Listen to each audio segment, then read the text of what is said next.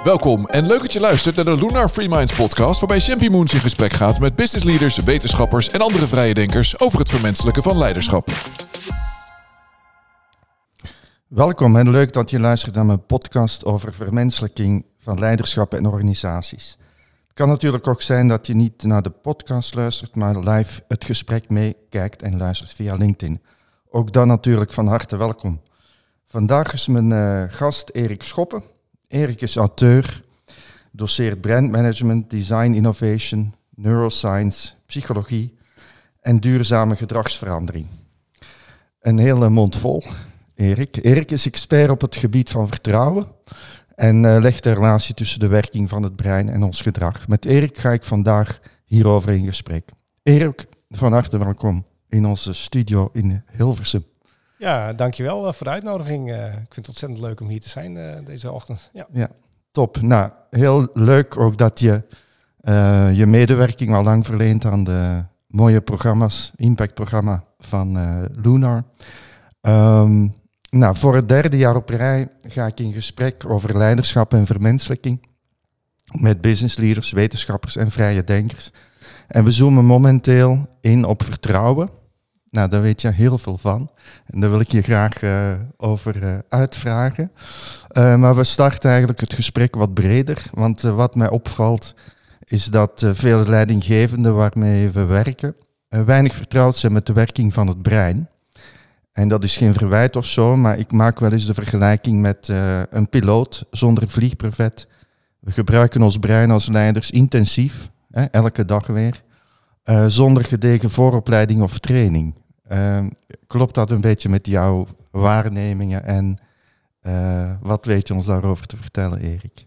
Ja, nou ja, dat uh, klopt wel. Uh, ik heb er eigenlijk ook altijd over verbaasd hoe, weinig mensen eigenlijk geïnteresseerd zijn in de, in de meest belangrijke tool, hè, een orgaan, wat ze ja. hebben, wat ook heel erg essentieel is voor hun overleving. dat ze er eigenlijk niet in verdiepen. En dat heeft ook een beetje te maken met de, met de angst uh, voor complexiteit. Ik bedoel, uh, heel veel mensen weten niet eens dat een brein een orgaan is. Maar, mm -hmm. maar ook, uh, hè, het is veel makkelijker te praten over je gevoel en je hart bijvoorbeeld, dan te praten over je brein. Want mm -hmm. ja, waar heb je het dan over? Waar begin je dan? Ja. En als ik een voorbeeld mag noemen, ik merk het bij mijn kinderen, die zitten op de basisschool, nu niet meer, maar mm -hmm.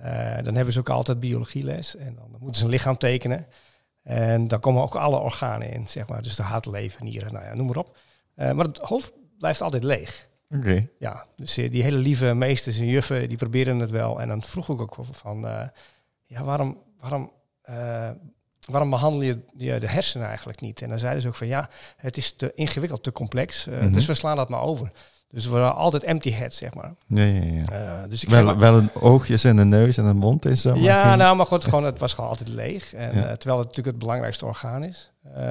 Dus ik geef af en toe kindercolleges, gewoon op een hele simpele manier uit te leggen van, ja, wat doet dat brein nou eigenlijk? Hè? Mm -hmm. Hoe uh, verwerkt het informatie? Uh, hoe roept het gevoelens op? Ja. Uh, hoe werken je geheugensystemen? Ja. En dat is natuurlijk voor leiders natuurlijk essentieel belang. want als je weet hoe het brein functioneert en hoe het interacteert en communiceert met communicatiesystemen, mm -hmm. waar we steeds afhankelijker van zijn geworden, kun je ook beter leiderschap zijn. Ja. Of uitvoeren, zeg maar. Ja. Oké, mooi. Nou, in de gesprekken met, uh, met uh, leiders is een van de grote paradoxen, die hebben we dit jaar ook behandeld, uh, de, de paradox tussen lange en korte termijn denken. denken in grote ambities en dan toch heel vaak terugvallen op dagelijkse routines en op de korte termijn. Lijkt wel alsof dat daar een, een magneet aan zit of zo, aan die korte termijn. Um, herken je dat en, en kun je, wat kun je daarover zeggen? Nou, als het gaat om de werking van ons brein, dat we toch die lange termijn en die grote ambities en die dromen belangrijk vinden. En toch vaak dat ons gedrag korte termijn gedrag is, uh, risicomijding. Ja, nou ja, kijk, je brein, hè, vanuit de, de evolutie gezien, is het alleen maar gespecialiseerd in het hier en nu. Hm. Uh, dus wat er nu gebeurt in je omgeving is belangrijk voor, voor ja, je, je, je overlevingskansen. Mm -hmm. uh, en pas heel laat in de evolutie eigenlijk is die prefrontale cortex onder andere gestaan, waardoor je eigenlijk uh, de toekomst beter kunt voorspellen. Dus je brein is aan de ene kant een verbindingsmachine die continu associaties legt om begrip en grip te krijgen op je omgeving. Mm -hmm.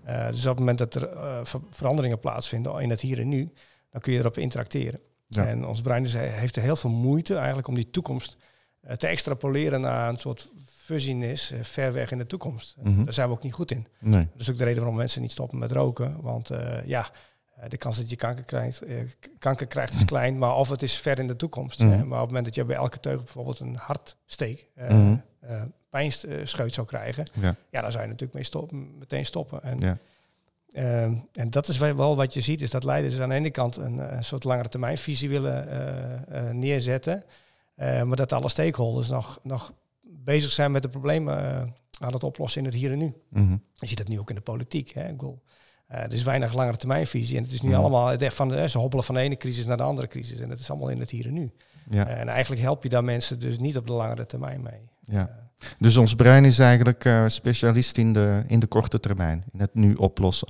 Ja, want eh, dat is echt een, een honderden miljoenen jaren oud systeem. Hè? Ja. Onder andere het limbisch systeem. En die, eh, die kijkt ook heel erg van, eh, ja, is het gevaarlijk? Eh, doet het pijn? Eh, is het genot? Mhm. Eh, dus die sensorische schors die zit, heel, die zit ook heel dicht, eigenlijk gelijk naast je motorische schors. Dus op het moment dat je iets voelt, kun je ook Mhm. meteen gaan handelen. Ja. En daar heeft je, ons brein eigenlijk heel veel moeite mee. Mhm. Als, eh, als je eh, iets moet bedenken, of je krijgt een opdracht, maar je kan het pas in de toekomst uitvoeren. Ja. En dat is natuurlijk ook de uitdaging bij het, eh, met visionaire leiders. Die hebben natuurlijk een soort stip, de horizon. Eh, dat is ook wel een cliché, maar goed. Eh, dat is natuurlijk een langere termijnvisie. En mensen moeten daar nu al mee beginnen. Mhm. Hè, dat zie je, zag je ook met de moon missions, hè, eh, Ja. moonshots zeg maar. Eh, ja, dat was over tien jaar, dat was eigenlijk heel kort. Maar ze moesten wel vanaf daarheen daaraan werken. Ja, ja, ja. En, en je moet die mensen dus gemotiveerd houden over zo'n langere termijn. En dat is eigenlijk wel de grootste uitdaging voor leiders. En, en de motivatie kun je die dan verhogen door het te belonen, want dat kent ons brein wel. Ja, nou je hebt korte termijn beloningen en je hebt langere termijn beloningen. Ja. Eh, er zijn ook heel veel onderzoeken naar gedaan. Nee, bijvoorbeeld, eh, stel je voor, jij, eh, ik geef je nu de kans. Hè, wil je nu 100 euro? Of wil je over eh 10 jaar eh 200 euro? Mhm. Ja, wat doe je dan? Ja, waarschijnlijk Ja, kie- kies je voor die 100 euro. Ja, nou, dat is het probleem. Hè? Ja.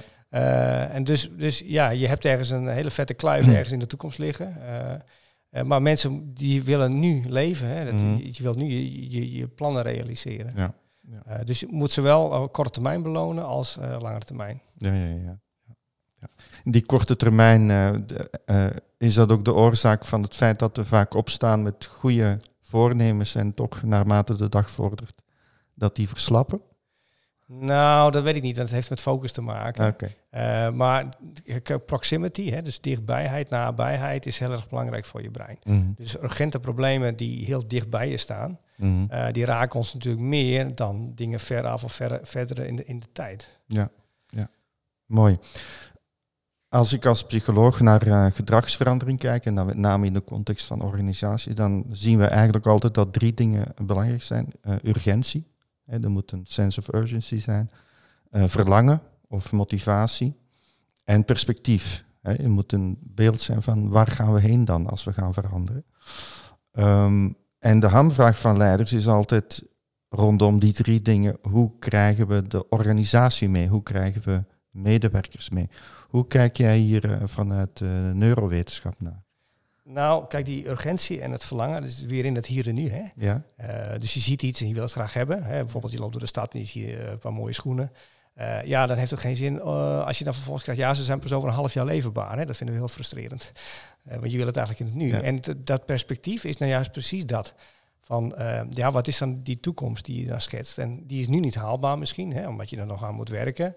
Maar in de toekomst wel. Mhm. Eh, dus eh, je moet het eigenlijk weer opbre- opbreken in kleine stukjes. en zodat het voor mensen weer behapbaar is.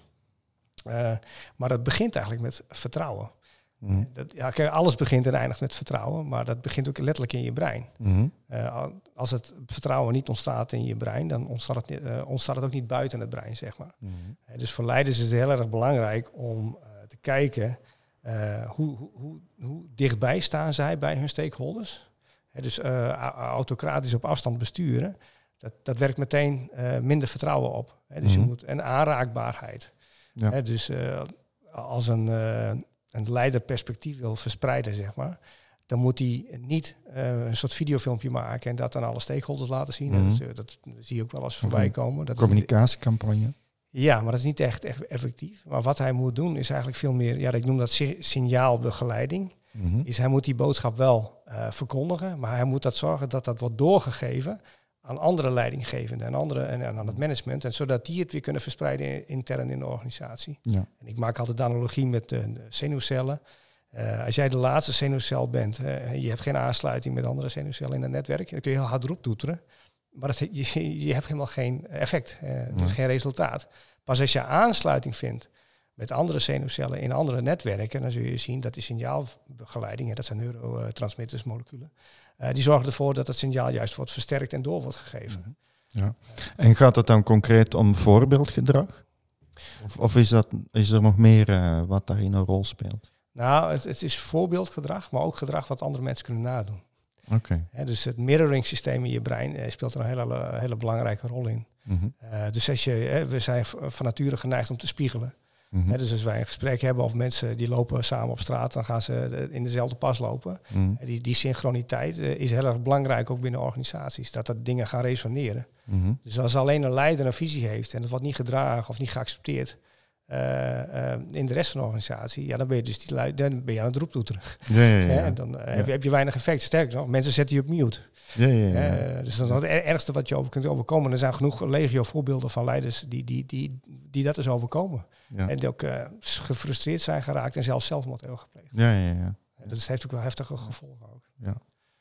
Ja, en heel vaak zie je in gedrag dat eh, als er zo'n nieuwe visie komt of een campagne daaromheen en iedereen krijgt een mok met eh, de nieuwe slogan van we zijn het ermee eens, maar als je dan kijkt naar gedragsverandering, dan is het karig. Dat Ja, is ja. veel gehoord. Hè? Dat, eh, Nou ja, het is ook lastig om gedrag te veranderen. Hè, want je brein die heeft geïnvesteerd in bepaalde netwerken. eh, hè, dat gedrag wordt geautomatiseerd hè, om, het, om het werkgeheugen te ontlasten. Zodat je dat, hè, dat- mhm. want op het moment dat je... je moet je voorstellen, vanuit de evolutie had je, had je niet eh, middelen om, om dingen op te slaan. Hè, Er was nog geen taal, er was nog geen schrift. Dus als jij kennis eh, tot je nam via anderen, dan moest je dat of continu onthouden in je werkgeheugen, maar dat gaat ten koste van focus en eh, Mhm. je overlevingskansen. Of je moest het leren, leren Mhm. opslaan. Hè. Dus dat is de reden waarom die, scho- die schors, hè, die nieuwe hersenschors, ook groter is geworden hè, Mhm. bij de Homo sapiens. Eh, en, maar de, de enige manier om dat te doen is dat via de hippocampus, is door het die kennis te automatiseren. Net zoals Mhm. schrijven. Mhm. Hè, dat, eh, als je naar de lagere school gaat en je leert schrijven, Ja. eh, dan is het alleen maar herhalen, herhalen, herhalen, totdat je het kunt automatiseren. En nu hoef je eigenlijk helemaal niet meer na te denken. Geldt ook voor lezen. Je Mhm. kunt nu niet meer niet niet lezen. Nee. Op het moment dat jij tekens ziet, Ja. eh, dan ga je automatisch lezen. Ja. Het is geautomatiseerd. Ja.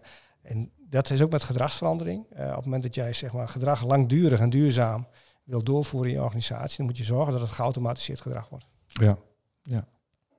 Mooi hoor. Ehm, toen we laatst in een sessie eh, zaten met jou, had je het over de eh, remmende kracht van eh, angst en onlust. En ook de, nou, dat je hersenen het plezierprikkel kunt toedienen of een pijnprikkel. Hoe, hoe, hoe gaat dat? Want dat vond ik fascinerend, ook in het kader van gedragsverandering van, en de boodschappen die daarbij horen. Ja, nou ja, in, in mijn, hè, ik, ik geef ook heel veel boardroom-sessies en dan gaat het ook om ja, hoe werkt vertrouwen nou eigenlijk. En dan Ja, wordt het meestal, meestal op metacognitief niveau eh, wordt het heel snel bekeken. Zo van ik vertrouw mijn buren en die mogen dan de, de plantjes water geven. Hè, die Ja. geven dan de sleutel. Ja. Maar uiteindelijk is het veel interessanter van de, de neurale werking van vertrouwen. Het begint op moleculair niveau. Mhm. Eh, en ja, dan kan ik een heel technisch verhaal gaan houden, maar eh, je hebt dus als ware interne weegschaaltjes in je brein. En Ja. dat is ook, eh, vanuit het behaviorisme eh, is dat ook al onderzocht. Eh, hey, je, je hebt stimulus-responsprikkels. en dat betekent dus eigenlijk dat ja, je gaat of voor genot, of je gaat pijngedrag vermijden. Mhm. Dus, dus je hebt de avoidance en approach. Ja. En ja, d- daarmee kun je dus mensen motiveren, maar ook sturen. hè, ha- ha- ook hard sturen, zeg maar. Mhm. Dat is de wortel in de stok. Eh, om hun gedrag te veranderen. Nou, dat wil je eigenlijk niet. Hè. Je wilt het op de softere manier doen. Dat mensen in- in- eh, vanuit zichzelf, hè, of intrinsiek, eh, dat gedrag, ja, ja, precies, dat gedrag gaan vertonen. Nou, dan heb je dat interne weegschaal. Je hebt aan de ene kant je genotcentrum. Mhm. nou, dat is een, deel, een, een onderdeel daarvan is je, je nucleus accumbens. Hè. Dat vinden ze in de neuromarketing de heilige graal. Omdat het verkoop bevordert of gedrag bevordert. En dan heb je natuurlijk nog je, je amygdala. Ehm, en dat is eigenlijk je angstcentrum. Ja. Nou, en dat, die, er is een correlatie tussen die twee. Dus als ik nu tegen jou zeg, uh, we, voor we zitten in een gebouw uh, op de tweede verdieping, of derde verdieping, wat. En ik zeg spring eens uit het raam. Nou, Mhm. waarschijnlijk, hè, dan gaat jouw meetlafuur, nou, dat moet je niet doen. Hè. Dat is niet Ja. zo slim. Mhm. Maar als ik nou zeg van, ik geef jou 10.000 euro, dan gaat Mhm. dat weegschaaltje. Nou, waarschijnlijk vind je dat nog te weinig. Van, je hebt een goed inkomen, denk ik. Maar als ik nou zeg 50.000 euro, ja, nou, misschien twijfel je nog, maar als ik nou zeg 100.000 euro, Ja. Ja. dan, is dat, dan zie je dat dat, die, dat weegschaaltje komt in balans. En, wie- en voor een miljoen spring je waarschijnlijk uit het raam. Ja. Eh, dus alleen maar ex, eh, extern eh, belonen is niet, niet, altijd de oplossing, maar dat is altijd korte termijn. Ja. Dus je geeft iemand nu, nu een eenmalige bonus en, ook- of, of, of, subsidies hè, van de overheid. Mhm. Maar dat wil niet zeggen dat mensen dan op de langere termijn nog hun gedrag gaan passen. Mhm. En aan de andere kant heb je dus dat, dat pijnvermijdend. En dat is ook weer korte termijn. Hè, van, mensen gaan even kortstondig hun gedrag aanpassen. Mhm. Maar wat je moet doen eigenlijk als leider is een organisatie bouwen waarbij dat weegschaaltje heel goed in balans is. Ja. Dat is wat eigenlijk heel veel, bij heel veel leiders ontbreekt, gewoon die kennis ontbreekt. Dat Ja. is wat ik dan altijd benoem in die, in die sessies. Ja, ja, ja, ja. Mooi. Ja. Ja. Mooie, mooie eye-opener als het gaat om eh, wat werkt wel en wat werkt, werkt niet. Hè? Ja. Nou, we hebben het al een paar keer genoemd, eh, vertrouwen. Eh, veel leiders zijn voorstander van vertrouwen. Ik, ik ken er eigenlijk maar heel weinig die zeggen van, eh, dat geloof ik niet. Maar toch merk je dat er veel energie, tijd eh, gestopt wordt in controle. Hè, zo van, eh, joh, dan eh, voelt toch wel iets steviger dan eh, vertrouwen. Ge- Geeft dat kortsluiting in ons brein of is dat juist goed eh, verklaarbaar dat, eh, dat beide spelen? Van eh, nou, vertrouwen vind ik prima, maar ik ga toch eh, even controle zoeken. Ja, nou ja, goed, dat heeft ook te maken met eh, hoe, hoe beheersbaar wil je, wil je processen houden. Mhm. Eh, kijk, op het moment dat jij mensen zeg maar, heel veel autonomie geeft eh, en waardoor ze eigenlijk heel zelfstandig beslissingen mogen nemen, dan verlies je letterlijk de controle. Hè? Mhm. en, en dan moet je maar kijken met welke parameters je die processen nog kun- kunt, kunt beïnvloeden. Mhm. Eh, dus eigenlijk controle is, is het eigenlijk het, eh, net zoals transparantie, is eigenlijk het tegenovergestelde van vertrouwen. Omdat je dan dus eigenlijk allemaal meetmechanismen in kaart gaat brengen binnen een organisatie. Eh, Bijvoorbeeld eh, bij ziekenhuispersoneel of zorgpersoneel die om de vijf minuten een formulier moesten invullen wat ze aan het doen zijn. Mhm. Ja, dat is natuurlijk eigenlijk krankzinnig, want dat betekent dus dat 20 tot 30 procent van hun werkvermogen gaat in die administratie zitten. Ja. Terwijl als je ze vertrouwen zou geven, dan zou je veel betere eh, eh, organisatie krijgen. Dat zie je ook uit onderzoeken. Or- organisaties met een hoog vertrouwensniveau, die presteren beter, Mhm. omdat ze autonomie eh, hebben in, in hun handelen. Dus die teams kunnen veel meer zelfstandig beslissingen nemen. Mhm. Ja. Dus, maar goed, dan moet je eigenlijk kijken van wat is vertrouwen nou eigenlijk? Nou ja, heb je even, maar Dan hebben we nog even. ja, nou ja, goed. Kijk, ik, wil, eh, ik, ik, heb, ik heb dat ook eh, beschreven in, in, in, ons boek eh, Strategisch Merkenmanagement. Hebben we complete hoofdstukken hier aan gewijd. Omdat ik vind dat leiders, en, en, en hè, wat dat zijn eigenlijk vertegenwoordigers van hun merk. Mhm. die zouden die kennis gewoon echt standaard moeten hebben. Om, omdat je dan beter ook die organisatie kunt besturen. Mhm. En dan, dan kijk je naar vertrouwensattitudes. Hè. Dat zijn dus eigenlijk langdurige grondhouden die mensen ontwikkelen over Mhm. de duur van hun leven. Ehm, en die moet ook matchen met bijvoorbeeld met merken die ze gebruiken. Dat zie je ook. Hè. Dus dat we een, een, een brandfit. Eh, sommige mensen zijn echt fan van bepaalde merken, omdat ze vinden dat die, die waarden die zijn congruent met hun eigen waarden. Mhm. Nou ja, en dat, dan heb je eigenlijk eh, drie vertrouwensattitudes. Ik hou het heel korter. Mhm. Hè, dus cognitief, dat is eigenlijk de laatste mode eigenlijk in de evolutie. Dus dat, dat, dat je kunt beredeneren eh, wat voor beslissingen je neemt en waar vertrouw je eigenlijk op, bijvoorbeeld op een contract. Hè. Eh, dus echt heel rationeel. eh, daarvoor gebruik je ook heel erg je werkgeheugen. Ehm, maar omdat je niet alles kunt onthouden, hè, waar- we net al over hadden, eh, schrijven we dat dus op. En Ja, ja, dat is het mooie van een contract. Dat is bijvoorbeeld een vorm van cognitief vertrouwen.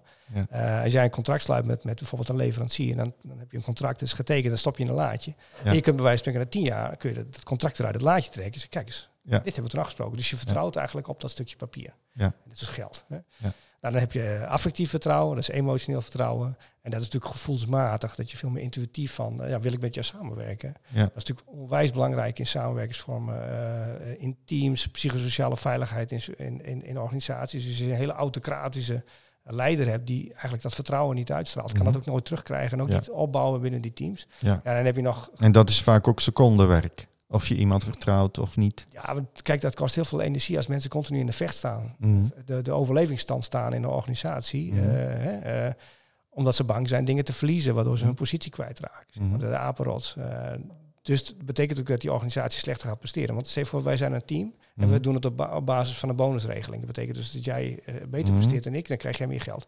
Dan ga ik dus geen kennis met jou delen. Nee. Want het ondermijnt mijn eigen positie. Ja. Hè? Dus je krijgt een hele eh, rare eh, vorm van organisatie. eh. nou, en dan heb je ook nog gedragsmatig vertrouwen, cognitief vertrouwen. Dat is veel meer van de procedurele invulling van zo'n organisatie. Hoe ga je met elkaar om? Wat voor gedrag vertoon je? Mhm. normen en waarden. En ook de mores die ongeschreven is, die je eigenlijk niet terugvindt, Mhm. maar die wel degelijk voelbaar is. En dan zie je het nog wel eens misgaan, bijvoorbeeld bij fusies, als twee bedrijven met een eigen cultuur worden samengevoegd. Eh, dan kun je alles opschrijven voor hoe mensen zich moeten gedragen. Maar die Mhm. ongeschreven verlangens, drijfveren, motivaties, die dus ergens rondzweven in zo'n eh, organisatie, Mhm. ja, die vang je daar dus niet mee. Nee, nee. En waar, waar laten we dan vaak steken vallen als het gaat om vertrouwen? Nou, eh, met name die gevoelsmatige Ja. kant en, en die gedragsmatige kant, want dat kun je eigenlijk niet, niet zien.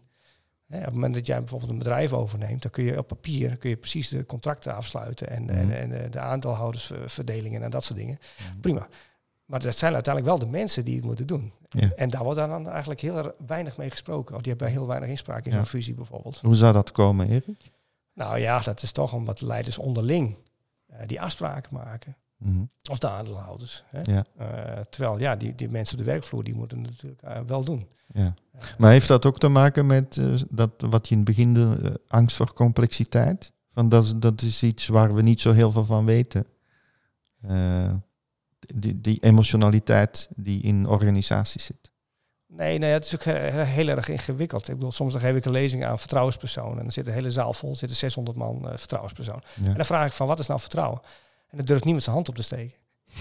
Eh, eh, omdat het zo complex is. En Ja. voor leiders is die uitdaging natuurlijk niet anders.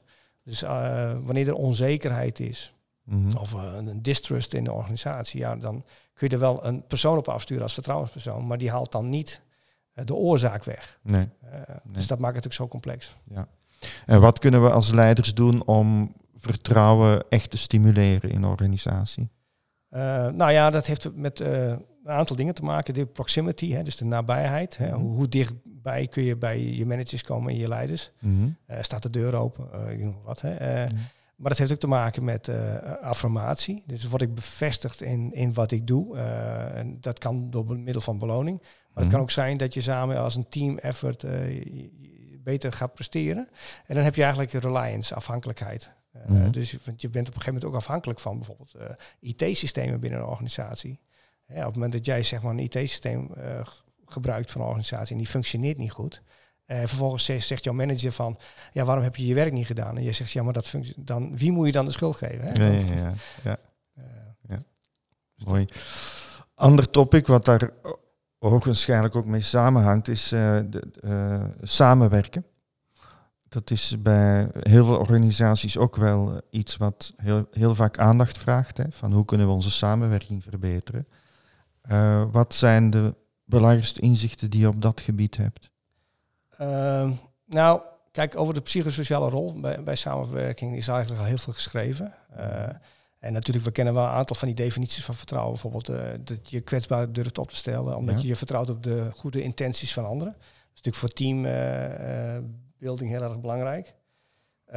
Maar goed, je hebt ook verschillende vertrouwensniveaus, zeg maar, waarin dat kan plaatsvinden. En eh, ja, ik noem dat vertrouwensnetwerklagen. Eh, de, de simpelste laag, dat is eigenlijk als wij samenwerken, hè, dus vanuit de evolutie ontstaan.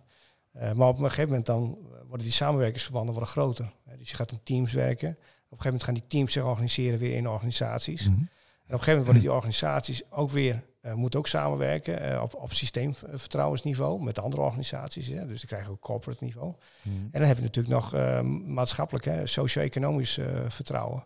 Van hoe afhankelijk eh, ben ik van, van resources? eh, wat is de impact op onze aarde eh, met, met mijn producten? En je ziet Mhm. dat al die netwerklagen die nemen in complexiteit toe. Mhm. En het is heel erg lastig om daar met jouw, zeg maar, jouw evolutionair oude brein de grip op te houden. Dus wat we doen is wij dikken dat in, wij versimpelen dat. Mhm. Om even een voorbeeld te geven, als jij een pa- pakketreis boekt bij een, bij een vakantieaanbieder, Mhm. dan weet je al helemaal niet meer. Eh, het grondpersoneel van, van, de- van het vliegveld eh, zie je niet meer. Mhm. Eh, soms weet je niet eens het personeel van zo'n vliegtuig. Maar ook het hotel die, die, die mensen die voor je koken, hè, de kok, zijn ze wel betrouwbaar? Waar halen ze hun grondstoffen vandaan? Mhm. Je ziet dus het wordt steeds ingewikkelder en complexer. En wat wij doen is, wij dikken dat in en dat Mhm. noemen we dan een merk. En die merk vertegenwoordigt eigenlijk die achterliggende complexiteit. Mhm. En dus eh, kun je ook, dat is een soort short- shortcut in het brein. Zo van, ik hoef die hele achterliggende complexiteit niet meer te begrijpen, maar Mhm. ik vertrouw wel het merk. En intern in organisaties. eh, de, eh, vaak krijgen we vragen ook over. eh, je moet mensen de vrije ruimte laten. Hè. Autonomie, u weet ook dat dat bijdraagt aan het eh, geluksgevoel van mensen. En anderzijds stoppen we heel veel tijd in het, in het goed organiseren van de samenwerking. Met, eh, nou, we kennen allemaal die concepten, projectgroepen, stuurgroepen, werkgroepen. Eh, hoe zit dat dan? Is, is, is dat een spagaat of eh, kan het naast, naast elkaar bestaan? Hebben we het allebei nodig? Die organisatie, die systemen en ook de autonomie, de vrijheid. Ehm, nou ja, kijk, aan de ene kant wil je, die vrijheid tot handelen, maar je, je, maar je bent werkzaam in een systeem. Ja. En we zijn ook steeds afhankelijker geworden van die systemen. Ja. En eh, daar noem ik altijd de, de, de, de industriële revoluties. eh, want als je het hebt over samenwerking, dan eh, wordt met name die psychosociale kant altijd wel beschreven. Maar ik vind de impact, en dit is ook wel interessant voor leiders ook, hè, binnen, binnen organisaties, dat die revoluties, die hebben eigenlijk voor nieuwe vormen van samenwerking gezorgd. Waar we eigenlijk eh, niet eens meer over nadenken. Hè, ik bedoel, we hebben natuurlijk de cognitieve resolu- eh, revolutie gehad. Hè, dat is dat we de, die planning eh, en de prefrontale cortex Mhm. gingen gebruiken. Daarna kwam de agrarische revolutie. Hè, dus dat we ons gingen, eigenlijk gingen vestigen op vaste plekken, op vruchtbare plekken. Hè, het waren minder jagers-verzamelaars. Dat betekent dus ook dat je hiërarchische grondprincipes en regels kreeg binnen zo'n nederzetting. Eh, en dus ging men vertrouwen niet zozeer op elkaar, sociaal, maar op die regels. Ja. En dat doen we eigenlijk nog steeds. Dat, is de reden waarom iedereen stopt bij rood eh, Ja. en, en gaat rijden Ja. met groen. Het, is, het is niet zo dat ik mijn raampje open moet draaien en tegen... eh, Gaan we nu rijden? Nee, dat- gelukkig niet. Hè? Dus dat maakt het versimpeld. En dan zie je die andere industriële revoluties. Hè, daar hebben we, de, de eerste daarvan was natuurlijk gewoon de me- mechanica, mechaniek. We gingen vertrouwen op, op onnatuurlijke krachten. Een stoommachine, die werd nooit ziek. Mhm. Hè, zolang je die maar voerde met kool, dan ging die gewoon maar doordraaien. hè, Mhm. dus die werd nooit moe. En dat gaf bepaalde bedrijven en merken, de eerste merken, ook, ook een bepaalde macht. Ja. Omdat zij een voorsprong hadden. Nou, dan, dan zie je dat de tweede, dat ging eigenlijk veel meer over massaproductie en energie. Dat wordt ook altijd vergeten. Mhm. Eh, we denken er niet meer over na hoe afhankelijk we zijn van energie, van elektriciteit. Mhm. Of, of van techniek. Als jij elke ochtend in je auto stapt en je staat de motor, of het nou elektrisch is of niet, dan denk je er niet over na. Ja, Nee. Dus vertrouwen bestaat dan eigenlijk er niet. Dat is een beetje een filosofische discussie. Mhm. Maar pas als de auto niet start, dan raak je in de stress. Dan begint je amygdala te vieren. Fuck nou, oh, sorry. Ja. Eh, ik kom te laat op mijn eh, afspraak. Hè. Ja. Eh, dus dan raak je gelijk in paniek. En pas dat hij het dan wel weer doet, hè, dan begint die nucleus accumbens natuurlijk dan, eh, die is heel Ja. blij. Dus je krijgt wat, eh, wat endorfines. Eh, maar goed, op die manier eh, zijn we eigenlijk heel afhankelijk geworden van, van, van die, die, eh, die elektriciteit. En ook telecommunicatie bijvoorbeeld. Hè. Dus ehm, dat is eigenlijk de derde revolutie, is dat we eigenlijk veel meer op snelheid zijn gaan vertrouwen. Daar ben je jezelf niet meer bewust van. Maar het zou nu heel raar zijn als we nu weer bijvoorbeeld drie weken moeten wachten op een berichtje. Mhm. Dat, dat kan eigenlijk helemaal niet meer. Dus Nee. onze hele samenleving is nu ingericht op, op dus, eh, in- internationalisering, Mhm. eh, glo- globalisering, snelheid, eh, afhankelijkheid van, van energiebronnen, welke dat ook zijn. Mhm. Ja, en we staan nu aan de vooravond eigenlijk van die vierde revolutie, die ik zelf super fascinerend ben, omdat ook een connectie met het brein. Mhm. En dat is natuurlijk ook gewoon eh, de kwantumfysica, eh, het, het, brain on chips, weet je wel. We gaan eigenlijk veel meer naar die neurale netwerken toe, hè, op een kunstmatige intelligentieniveau. Mhm. En we weten eigenlijk helemaal de impact nog niet van. Maar er is nu, komt een nieuwe generatie chips aan bijvoorbeeld, die is sneller eh, dan ons eigen brein. Ja. Eh, en dat is een beetje die singularity waar alles ja, wel, ja. wel wat op eh gezind speelt. Alleen het vreet stroom. Kijk, ik wil, ons brein is, is magisch. Het is het meest complexe orgaan wat we kennen in het universum. En het verbruikt ongeveer maar zo'n tussen de 2 en de 4 watt. Dat is een Mhm. gloeilampje. Ja. En daarmee kun je alles doen. Dan we, hebben we deze fantastische beschaving gemaakt. Die we nu Mhm. weer aan het kapotmaken zijn. Maar goed. Ehm, en wat je ziet is met die, met die, die computers en ook met je mobieltje, dat vreet eigenlijk stroom. Mhm. Maar we hebben onszelf wel afhankelijk gemaakt. En dat heet cognitieve distributie. Eh, je brein die, die heeft geen biologische grens, die kent haar eigen grenzen niet. Die kan niet reflecteren op zichzelf, die heeft geen bewustzijn. Mhm. Eh, dus op het moment dat wij data en informatie stoppen in devices rondom ons heen, bijvoorbeeld je mobieltje, eh, dan weet je brein niet dat dat extern is. Dat het niet meer intern is opgeslagen in je hersenschors, Mhm. maar dat het op een andere device zit. Dus je, bent je, en je kunt die informatie dus niet meer terugroepen, dat heet information retrieval, Mhm. zonder dat device. Dus als, jou, als jij je telefoon kwijtraakt, dan Mhm. raak je dus gelijk in paniek. Ja. Maar jij raakt niet in paniek. Je brein raakt in paniek, omdat hij niet meer bij die... Die heeft geen access meer, die heeft geen toegang meer tot Ja. die informatie. Ja. En dat gaan we in de toekomst gaat dat extrapoleren. Dat zal steeds vaker gaan gebeuren. Dat we steeds meer afhankelijk worden van externe technologie en informatiesystemen. Ehm, en als dat stuk gaat, betekent ook dat we op dat moment heel erg kwetsbaar zijn. Ja, ja, ja. ja, ja.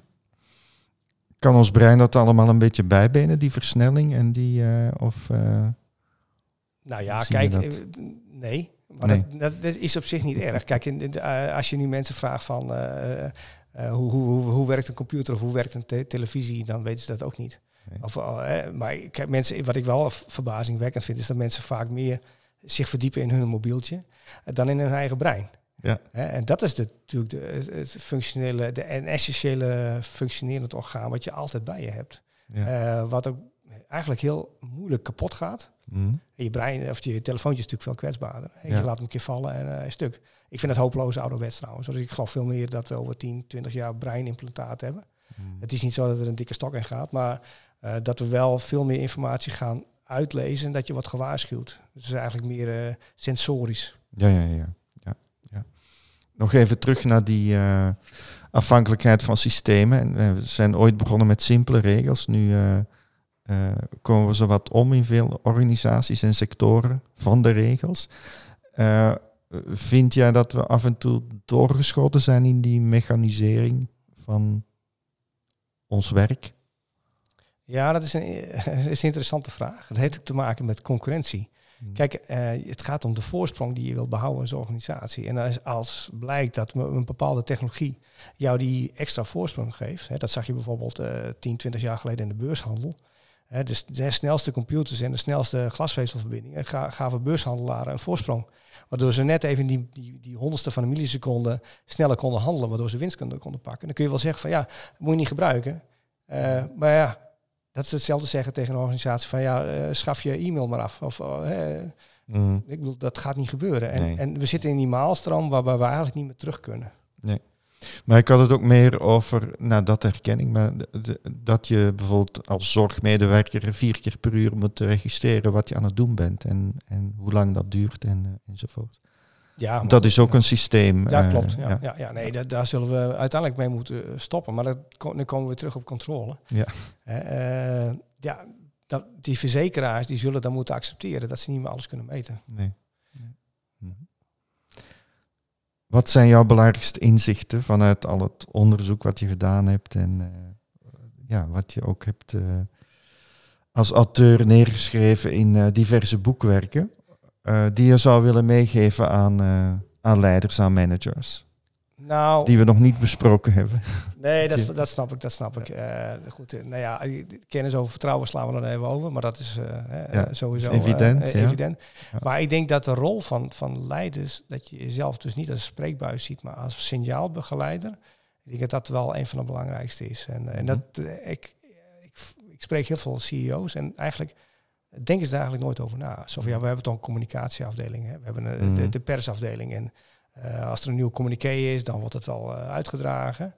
Eh, maar ze snappen het principe niet. Dat een, een boodschap, als, je dat, als iemand dat leest en hij krijgt er geen emotie bij, omdat het hem niet raakt of, of het niet voor hem bestemd is, dat, dat gevoel kun je hebben, eh, dan stopt eigenlijk die signaal. Dan stopt het gewoon, letterlijk. Ja. Eh, en het is juist... Niet interessant. Nou goed, daar kun je van alles van vinden. Maar als het niet gaat resoneren bij die hè, zichzelf gaat versterken, hè, dat is een zichzelf versterkend effect.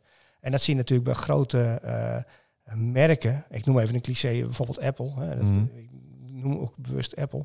Ehm, jij weet waarschijnlijk wel wie de CEO, CEO nu is. Mhm. Dat is Tim Cook. Ja. En dat is heel knap, want meestal worden de opvolgers altijd vergeten. Hè? Dus Ja, ja, de founders, die, die weten we dan wel.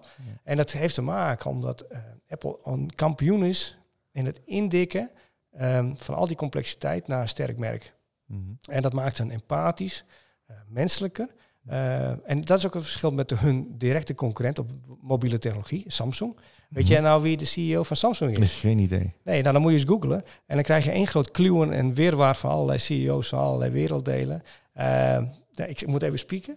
Want ik, had, ik had het ergens opgeschreven. Ik, weet het, ik wist het namelijk ook niet. Eh, eh, het is Jong, Jong Hee. Hey. Nou ja, goed. Dat doet ook niet toe. Zuid-Koreaan? Ja, ja, ja, dus eh, zo, maar goed, eh, maar, maar en dat is de reden waarom mensen dus een merk als Samsung eh, veel meer als een technocratisch merk zien. Hè, die, roept het, die, roe- die roept dat empathische niet op. Dus mensen zijn Mhm. veel meer prijsbewuster, eh, minder loyaal Mhm. eh, dan de Apple-fans.